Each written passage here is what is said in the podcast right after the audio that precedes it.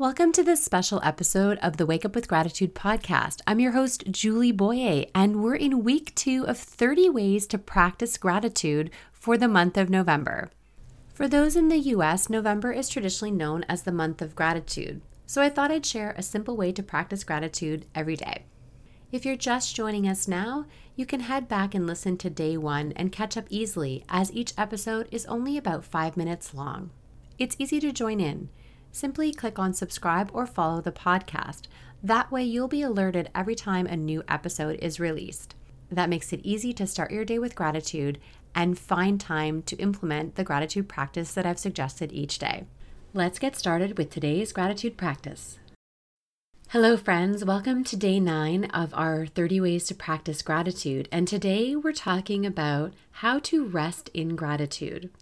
This summer, I made a big decision to take care of myself by resting. I took two months off my business and also two months off social media so that I could rest and care for myself. I was experiencing serious burnout and also suffering with chronic pain. It was debilitating at times, and I knew that I had to do something drastic in order to take care of myself and give myself space to heal. I learned that there are many ways to rest. Resting and taking care of our bodies is an important part of a gratitude practice. Often during my times of rest, that's when I also spent time in gratitude. I'm going to share with you some of my favorite ways to rest in gratitude, and I encourage you to give one of them a try at the end of this podcast. At the beginning of my summer of rest, I visited my favorite used bookstore and found a book called Permission to Nap, written by Jill Murphy Long, published in 2002. What I noticed is that the messages that Jill shares in her book are just as relevant today as they were at the turn of the century. I'm going to read to you a short paragraph from the book. We are sleep cheats and beginning to pay the price. Napping needs to be made a respectable part of the American day. The thinking that equates nap with indolence, old age, or preschoolers must be dismissed as passe, and the guilt surrounding this act of self preservation erased. An afternoon siesta, rich in the most restful phase of slow wave sleep, is a very effective tool for regaining productivity and balance in life. If we would only take the time to stop our minds from racing from one thought to the next and rest tired bodies, our systems would recharge. We need to recognize this habit as a good health measure. So, now that you feel comfortable taking some moments in your day of rest, let's talk about how gratitude can fit in to these moments of rest. One of my favorite ways to rest is to lie down on my back with a chair in front of me that allows me to put my legs on the chair with my knees at a 90 degree angle. Even better if I'm doing this outside and looking up at the sky. I'll admit, I've never been that great at meditation.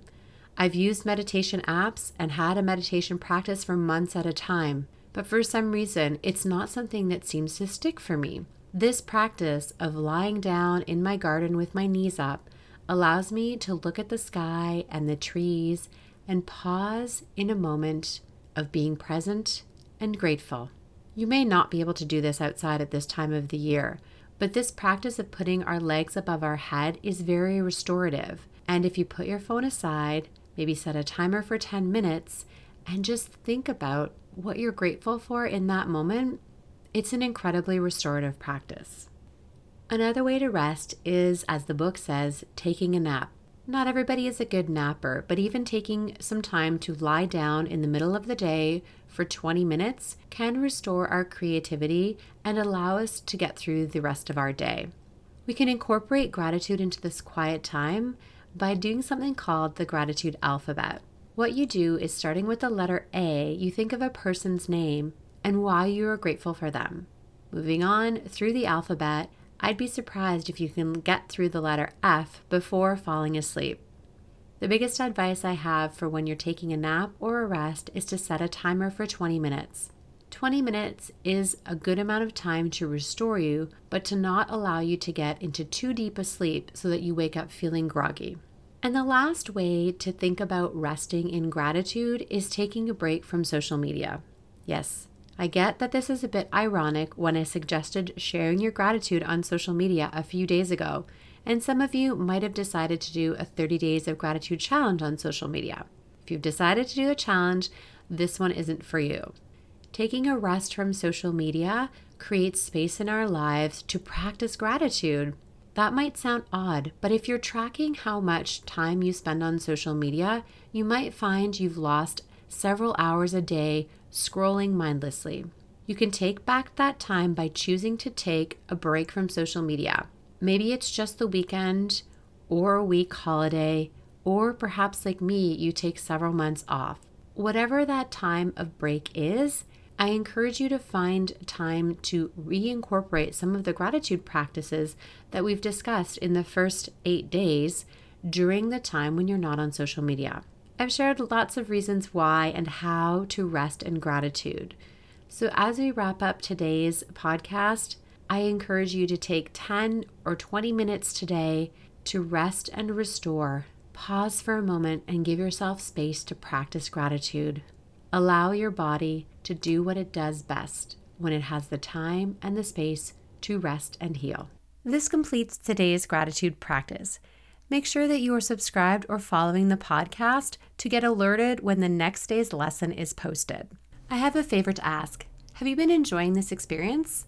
If the answer is yes, I'd love for you to leave a rating and potentially a short review of the podcast on your favorite app. This helps other people find the podcast as well, and I love reading your comments. It would mean so much to me if you would take a couple moments to do so. Even better, why not share this podcast with a friend and invite them to join you for the rest of the 30 day experience? Thanks, friends, and I'll see you tomorrow for the next episode.